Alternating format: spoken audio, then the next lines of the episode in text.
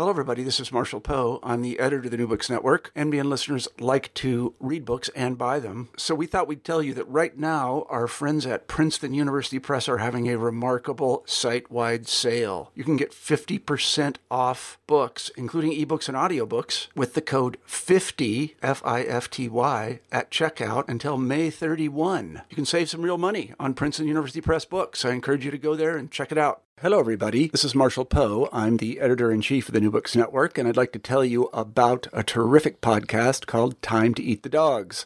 It's hosted by Michael Robinson, a historian, and it's about exploration. Now, if you're clever, and I know you are because you listen to the New Books Network, you can probably figure out why a podcast about exploration would be called Time to Eat the Dogs. Well, Michael has interviewed many scholars and historians and researchers, and he even interviewed an astronaut about their books about exploration. You can find Time to Eat the Dogs at timetoeatthedogs.com. What else? You can also find it on iTunes. As I say, we really love this podcast at the New Books Network, and we love it so much that we're going to republish some of Michael's excellent interviews. And if I would just stop talking, which I'm going to do presently, you'll be able to hear one of those interviews. So I'm going to stop talking.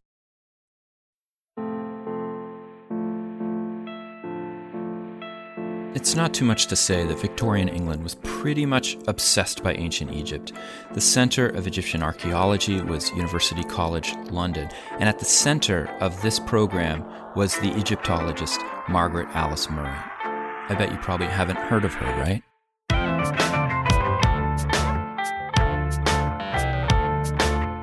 It's time to eat the dogs. I'm Michael Robinson. Today I talk with Kate Sheppard about the Egyptologist Margaret Alice Murray. Sheppard is an associate professor of history at Missouri University of Science and Technology and the author of a really interesting book, The Life of Margaret Alice Murray A Woman's Work in Archaeology. Kate Sheppard, thank you for talking with me today. Thank you for having me. Could you talk about Margaret Murray a, a little bit? Tell us a little bit about her early life, where she came from. Yeah, happily so. Um, it's I do love talking about her childhood because it's kind of a it's sort of your standard Victorian childhood, if you will, but it's mm-hmm. very much the standard um, British Indian childhood. So she was born in uh, Calcutta India in uh, 1863, and she lived there until she was seven. And then, um, as a lot of British Indians did, they sent um, Margaret and her older sister Mary home to live with some family to school for to go to school uh, until she was about geez, I think 13 or 14. Um, and then uh, she and her sister moved back to India. Her father was a was a businessman in Calcutta, uh, so he was more an administrator. He wasn't military; he was an administrator. And that her mother had been a, a missionary, and mm-hmm. um, they they went and had a had very comfortable um, British Indian childhood with servants and you know nannies and things. And um, I think when she was 18 or 20, she moved back. Her father had died, and she and her mother uh, moved back to London. Or, I'm sorry, they moved back to Rugby, and she started kind of looking for jobs because her father wouldn't let her have a paying job when he was alive uh, because no Victorian gentleman would do that. She said, and she was very middle. Was would you call her middle class or upper middle class? I would say middle class, uh, but comfortably enough that um, her father thought that I think he had set them up to not have to work after he died. Um, but she lived until she was 100. So wow. there's there's very, you know, until 1963. So yes, unless you're extremely wealthy, that's not something that your father can really do for you um, in that period. Um, so yeah, very, I would say comfortably middle class. I wouldn't say upper even, but comfortably middle class. Um, she actually, her father allowed her to work for three months as a volunteer nurse at the Calcutta hospital. Um, and she was there during a cholera outbreak. She worked really long days and nights uh, for no pay because her father would not let her take any pay, uh, and she was not allowed to work a day over three months. But she loved it. She absolutely loved working. And so after her father died, she was sort of it's going to sound bad, but she was sort of freed, uh-huh. right, to go back to England and get a job and possibly go to university. And so then when she was 30, she entered uh, UCL to do Egyptology with Flinders Petrie. So, uh, just a quick question about college before we get to the Egyptology work with uh, Petrie. What would women be going to the university for in the late 1800s, uh, given these kind of restrictions that were imposed by Murray's father and I'm sure other fathers? So at UCL, especially, it was more of a like the working man's college, mm-hmm. being in the industrial center of London. Um, it had a lot of really useful subjects, is is how they advertised it to people basically. So they had things like uh, degrees in Chinese language and um, Bengali law because you had these men who were educated at Oxford and Cambridge and they knew Latin and Greek fluently, but then they were sent to India to administrate a government whose language they didn't speak, mm-hmm. uh, whose laws they didn't know. So UCL sort of said, why don't we teach that to people because it's very useful um, so that's what they did and women going to ucl were going for a lot of the same things not medicine. They weren't allowed in medicine at UCL until I think after the First World War. Mm-hmm. And then, um, but they were going for um, things like Egyptology. They were welcomed in eugenics with um, Francis Galton. Um, they were welcomed in there. Um, some of the more anthropology, some of the more uh, humanitarian, like the humanities, um, they were welcomed into mathematics and statistics with guys like Karl Pearson. But, I mean, even though it was a rule at UCL that women were allowed in um, to equal degrees as men, so if they took the same classes and the same exams, they were allowed the degree, it was also up to the discretion of the professor. Uh-huh. So the professor could say, mm, No, I don't want a woman in my class, and so she couldn't take that class. Or, yes, you can come in, but you have to, you can be in my class, but you have to come in and sit behind a curtain in the back row uh, so that you don't distract anybody. So, on the one hand, you've got UCL going, women are allowed, but professors can can make that decision in the end. Um, and then you have a number of professors going, no, no, no, I don't want any undergraduates in my in my classroom. So, uh, I wonder if you could talk about Egyptology. Why it doesn't seem uh, probably to many people that you're, you know, uh, somebody going to university would say, "Aha, Egyptology. That's what I'm going to study on." So, and, and, so I'm wondering if you could provide a little background on, you know, what was going on in Egyptology at this time. Uh, yeah. So um, Flinders Petrie was the chair of he was the first chair of Egyptology in Britain and uh, the first established at UCL in 1892, uh, named for Amelia Edwards, who had um, bequeathed this money in her will. And so he established this department um, with Edwards' money. And this was huge for for Egyptology in Britain because for the longest time, um, Britain had been sort of at the forefront of Egyptology, but they didn't really have a training program for it so Petrie began to establish this, and he really did. Um, he really welcomed women into his department uh, for a lot of reasons. He he really just wanted the best workers. He was extremely pragmatic. He just wanted the best people. He didn't really care, you know, if you were a man or a woman or how old you were. So he really welcomed women into his into his department, into the field uh, was was a little bit different. Um, the field was was extremely open to amateurs who had a lot of money. Uh, Petrie didn't have a lot of money, but he had he had institutions who would back him, like the Egypt Exploration Society, or he started the British School of Egyptian Archaeology. He was in Egypt at one point as a fellow of the Royal Geographical Society. So, um, so yeah, I mean, it was in the at the turn of the night at the turn of the 20th century, he Egyptology was in the field very much open to people who were interested and who had money and who could uh, provide some some help basically to excavations and things like that in Egypt because the Department of Antiquities in Egypt didn't really have a whole lot of of funds so they yeah. they relied on on money coming in from outside. So, uh, and this was part of a broader uh, kind of Egypt mania going on in the late 19th century, right? What was what was the fascination with Egypt that took hold in the West? Ooh, that is a that is a broad question. I love it. Um, gosh, there's so there's so much stuff, and I actually love. I'm going to digress a little bit here. I love sure. asking my students this question. I love when I get to talk about Egyptology, and so many of of my students um, as undergrads, you know, I'm just like, we all know about things like King Tut, but why is, why do these new discoveries, why are they still making the news? Why is King mm-hmm. Tut's tomb such a big deal? Like, what is the draw for that? And there I'll just, you know, they're just like, wow, but it's so exciting. Yeah, but why is it so exciting? Mm. You know, most of you haven't been to Egypt. Like, what's going on? And it's hard for people really to put it in words. Um, but yeah, I mean, so at the turn of the 20th century, um, you're getting a lot of of new scholarship coming out of Egyptology because of the language. So the script. Mm-hmm. The script is becoming much more decipherable. Uh, they're figuring out the differences between Old Egyptian, Middle, and, and New Kingdom Egyptian scripts and things like that. So you're actually able to read a lot of the you're able to read a lot of it and understand more the history of of what really was going on. But then you have just these monumental finds, um, a lot of them which ended up in the British Museum.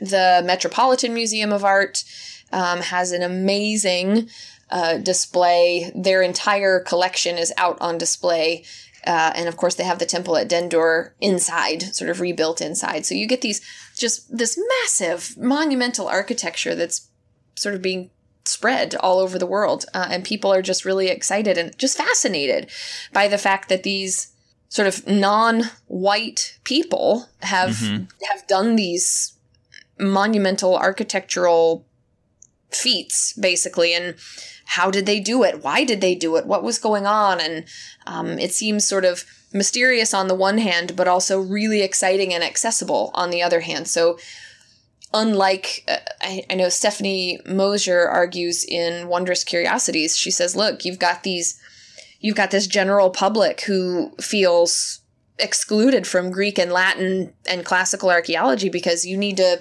understand Greek and Latin to know what's going on there, but then you get this Egyptian stuff that nobody understands when you first get it to Europe. And so it feels like a much more open field, which allows a lot of people to engage with it.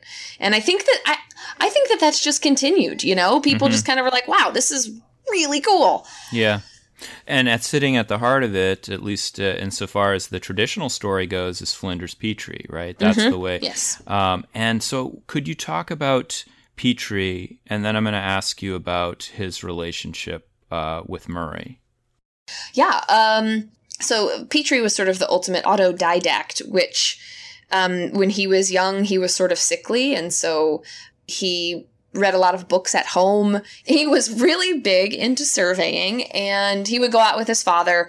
And the thing that interest that really got him interested in going to Egypt was to was to measure the pyramids and to really say this is how big they really are. Because you had guys like um, Piazzi Smyth who were saying oh there's this pyramid inch and look how special they are. And and Petrie was like look these are these are monuments. This is architecture. I'm going to measure it. He was he was the ultimate realist really in that sense. So so yeah I mean he's really this guy who sort of said yeah I'm interested. I think I'll go here and do these things.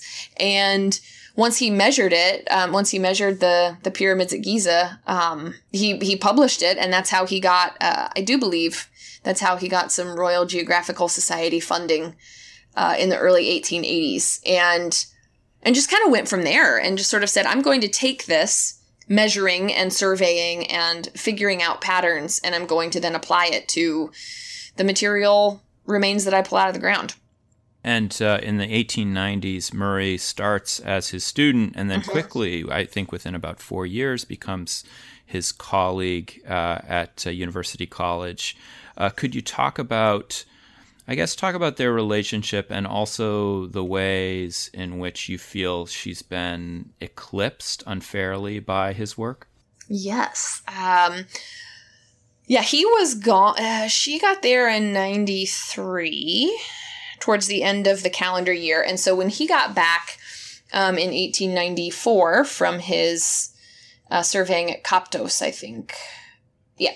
Uh, he returned and um, he basically sort of was like, hey, who's that over there doing that work? And they met and he sort of he started giving her tasks and realizing just how competent and and good she was at what he gave her to do. Mm-hmm. So um so yeah, very very quickly uh, she ended up taking over the hieroglyphics, beginning hieroglyphics classes from uh, Francis Griffith, Frank Griffith, who went on to Oxford later on. Um, and the Griffith Institute is named after him there at Oxford. But she took over those early language classes within mm-hmm. a couple of years. And it's not clear. I don't think that she ever ended up getting her degree. Um, she got an honorary degree much later uh, in the early 20th century. So, so there was obviously some recognition of the work that she'd done and the expertise that she had. I just don't think she ever uh, finished all of the requirements for a degree at uh-huh. UCL because Petrie put her right to work. Because again, he he just wanted the people who were the best, and she was one of the best, and he could trust her.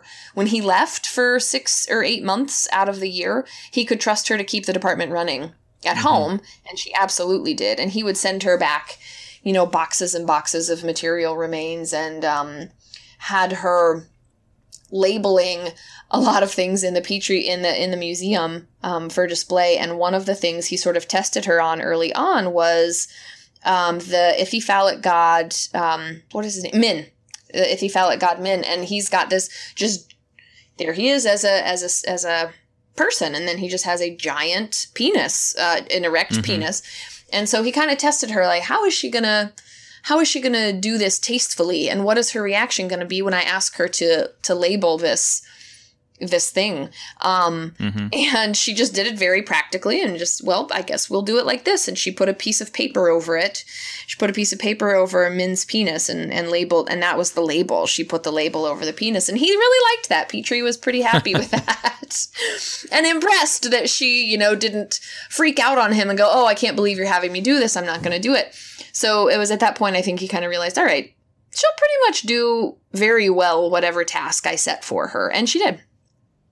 One of the um, things that I found was very interesting in your book was you talk about how Murray could do a number of different things. She was really good in the field. Mm-hmm. Um, she was an incredibly smart person, um, but she really made her mark as an administrator and as a teacher. Mm-hmm. And that you make this point that those are kind of made invisible when we talk about uh, progress or, or significance in the history of science. Could you talk about that? Yeah, um, absolutely. She essentially, like I was talking about before, she essentially ran the department while Petrie was gone. Um, when he would come back, he was very busy with the administration of the collection that he had just brought back um, just getting it distributed, um, talking to donors, trying to get more money for the next season, writing up his um, field reports, which he was famous for getting out very, very quickly. Um, but because he was doing all of that, it required a massive amount, a massive network behind him um, sort of behind the scenes, keeping everything else running, or else, you know, you have a guy like Petrie, you have a guy like Petrie running a a department like that, it's going to fold pretty quickly because he's just not there to do mm-hmm. it. So you've got women like Murray who are teaching 20 or 30 hours per week. Um, you know, because she's doing six classes per semester, six classes per term, um, and they're all unique preps. They're all unique classes. So she has to sort of do six different classes each term. Um, and what she's doing is she is, she designed um, and implemented this this two year training program in the classroom for students who would then go out and dig with Petrie. So um, she sort of molded them and gave them all of the tools that they needed back home and um, sent them out to the field with Petrie. And Petrie was pretty famous for kind of saying like you know, diggers don't need to be scholars. Uh, they need to know what they're finding. They need to mm-hmm. know sort of what what's important when they pull it out of the ground, but you don't necessarily need to be a scholar. Uh, but he did agree with Murray that there were some that there were some skills that his students needed as they came out into the field, and that's what she did. But again, because she's sort of not in the field at the exciting, you know, edge of the edge of the trench, essentially.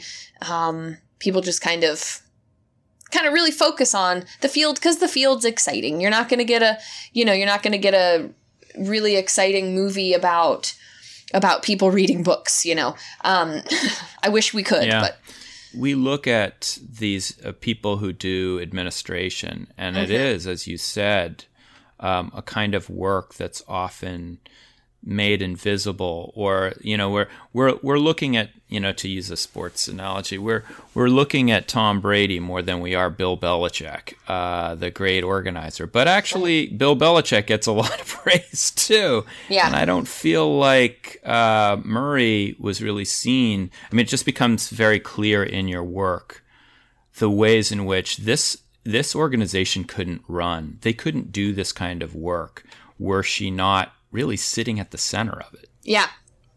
Yes, her or or somebody, right? right I mean, yeah. um that I think, yeah, sort of writ large, there's there's got to be somebody other than this great man who's doing this. Because, for example, and just sticking with Egyptology, there's, um, you know, the great Gaston Maspero, who was the director of the the Cairo Museum um, for a very long time in the late 19th, and then he sort of in the late 19th century, he kind of took a break and then came back um, for a while in the early 20th century, but he was very much out in the field a lot. So he counted on his administrators back in the museum, but we know who those people are. And I, and I, I would argue it's because they're men. Yeah. Um, they were there because, you know, they were in the field. Um, you know, Cairo is, is technically, I mean, one could argue for Egyptology, the field. Um, so you have, you know, people like um, Rex Engelbach, who was a student of Murray's, and Guy Brunton, who was a student of Murray's, and they were administrators at the museum.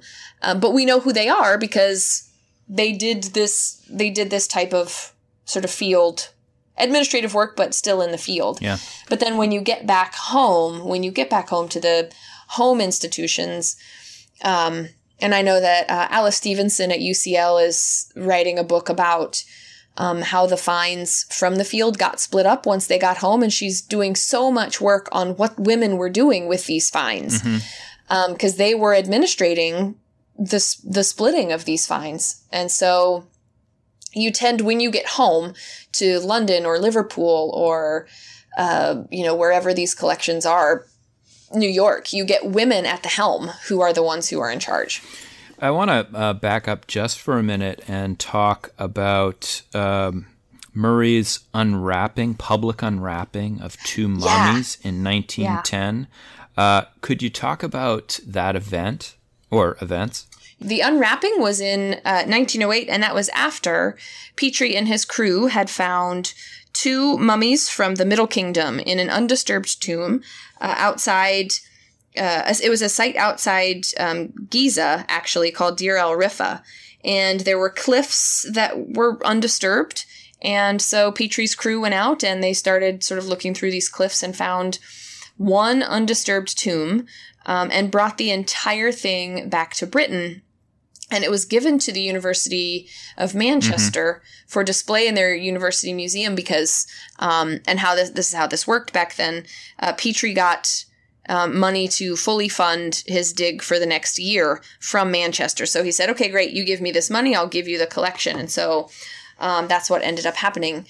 And then the following year, um, in 1908, uh, his protege, Margaret Murray, was chosen to do this very public, very important uh, mummy unwrapping. It had it was the first mummy unwrapping in Britain in I think I don't at least 50 years, if not much longer than that. And um, there were over 500 people in attendance, and she unwrapped one of she unwrapped one of the mummies, um, but not the other. They were believed to have been brothers. It was the tomb of the two brothers, and they're still there at Manchester, and it is a beautiful display. Um, uh-huh. And the one she unwrapped was for science. Both she and Petrie were very, very clear, especially in the report that they wrote, that she wrote up later, um, you know, saying, hey, this was for science. Um, we're, we're not disturbing, you know, the dead. Um, you know, this is a, these are the, yes, these are human remains, but Um, they don't have any feelings anymore. Uh, we need to, you know, we need to do this for science because um, there was a lot of there was a lot of backlash of unwrapping this mummy, and surely there are other ways we can do this. But both Murray and Petrie were like, no, in order to find out the things we want to find out, this is what we need to do.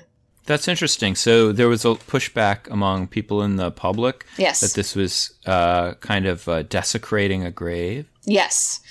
There was a lot that was printed in the Manchester Public in the, in the newspaper, um, just saying, you know, don't do this, and writing letters to Murray and Petrie at UCL, um, to which they responded very publicly in the unwrapping report that, you know, we've received letters like this, but we need to understand this. These bodies aren't going to last forever. Now that they're out of the ground, they're not going to last forever. So we need to unwrap them, study them, record what we found, and use this use this experiment to further our knowledge of, you know, what Egyptians were doing in the Middle Kingdom.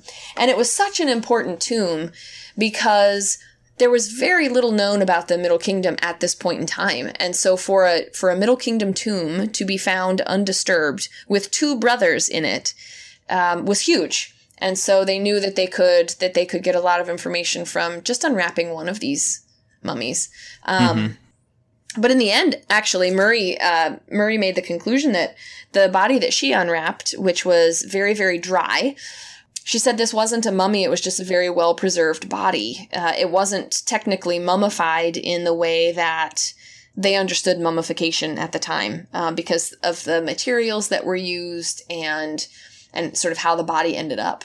You know, we we talk in the history of science or social history about separate spheres that in the 19th century men and women had uh, at least idealistically these different domains that they were supposed to operate in. Mm-hmm. It was a lot more messy on the ground in the sense that women were uh, also working as nurses and educators and uh, were advocating for moral reform and things like mm-hmm. that. But it always seemed like the kind of work that women were doing was somehow connected back to these ideals of the domestic space. Mm-hmm. And when I look at Murray in uh, in an amphitheater with 500 people peeling back the bandages of a mummy, I think, no way. This is you know, this was traditional men's work, prestigious men's work.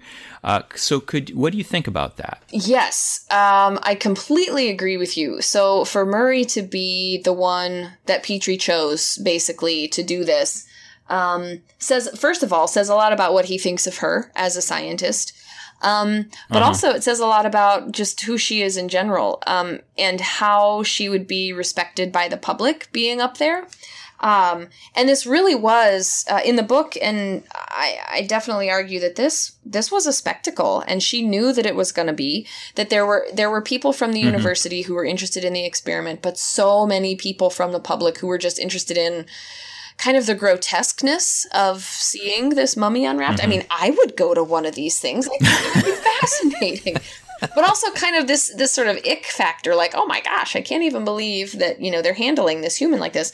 Um the the mummy unwrapping is kind of this for for murray especially in this arena was very much a mixture uh, I would argue, of the the private sort of domestic space of the museum, um, uh-huh. and doing this what what was usually sort of behind the scenes work of studying the material remains, but then also a very public, um, a very public display, a very public spectacle of this. So she was doing science. Um, she was doing the domestic part of it in front of a very, very public audience.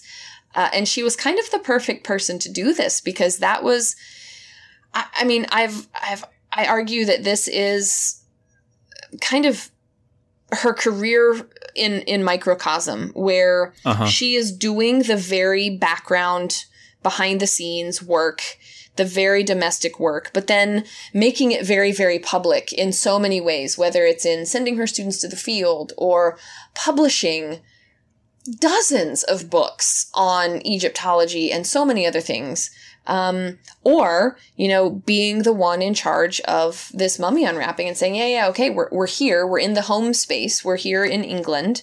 Um, and and we need to do this very public scientific thing. I would argue that if she were, you know, 20 or 30 years earlier, um, when Maspero was unwrapping mummies in Cairo or Grafton Elliott Smith was unwrapping them in Cairo. I don't think that um, I don't think that she would have been as a woman allowed to unwrap it in Cairo because that was very much a, a, a spectacle in the field, and that wouldn't have been at that point in time. I think she wouldn't have been allowed to do that. That would have been something Petrie would have done if you know what I mean. Like if yeah, if that had all moved to Cairo. Of course, you know that's speculation, but um, but yeah, be, because it was in Manchester, because it was at home, quote unquote, that was definitely her domain. Kate Sheppard, thank you for talking with me today. Thank you so much. This was really fun. That's our show for today. Our theme music was composed by Zabrat. If you want to listen to other episodes of Time to Eat the Dogs, subscribe to the show wherever you get your podcasts. Please take a few moments to rate and review it. I'd like to hear what you think. If you have an idea for a guest or you just want to get in touch, email me at time that's one word, lowercase, at gmail.com. You can also find episodes, links, blog posts, and a lot of exploration related stuff at timetoeatthedogs.com.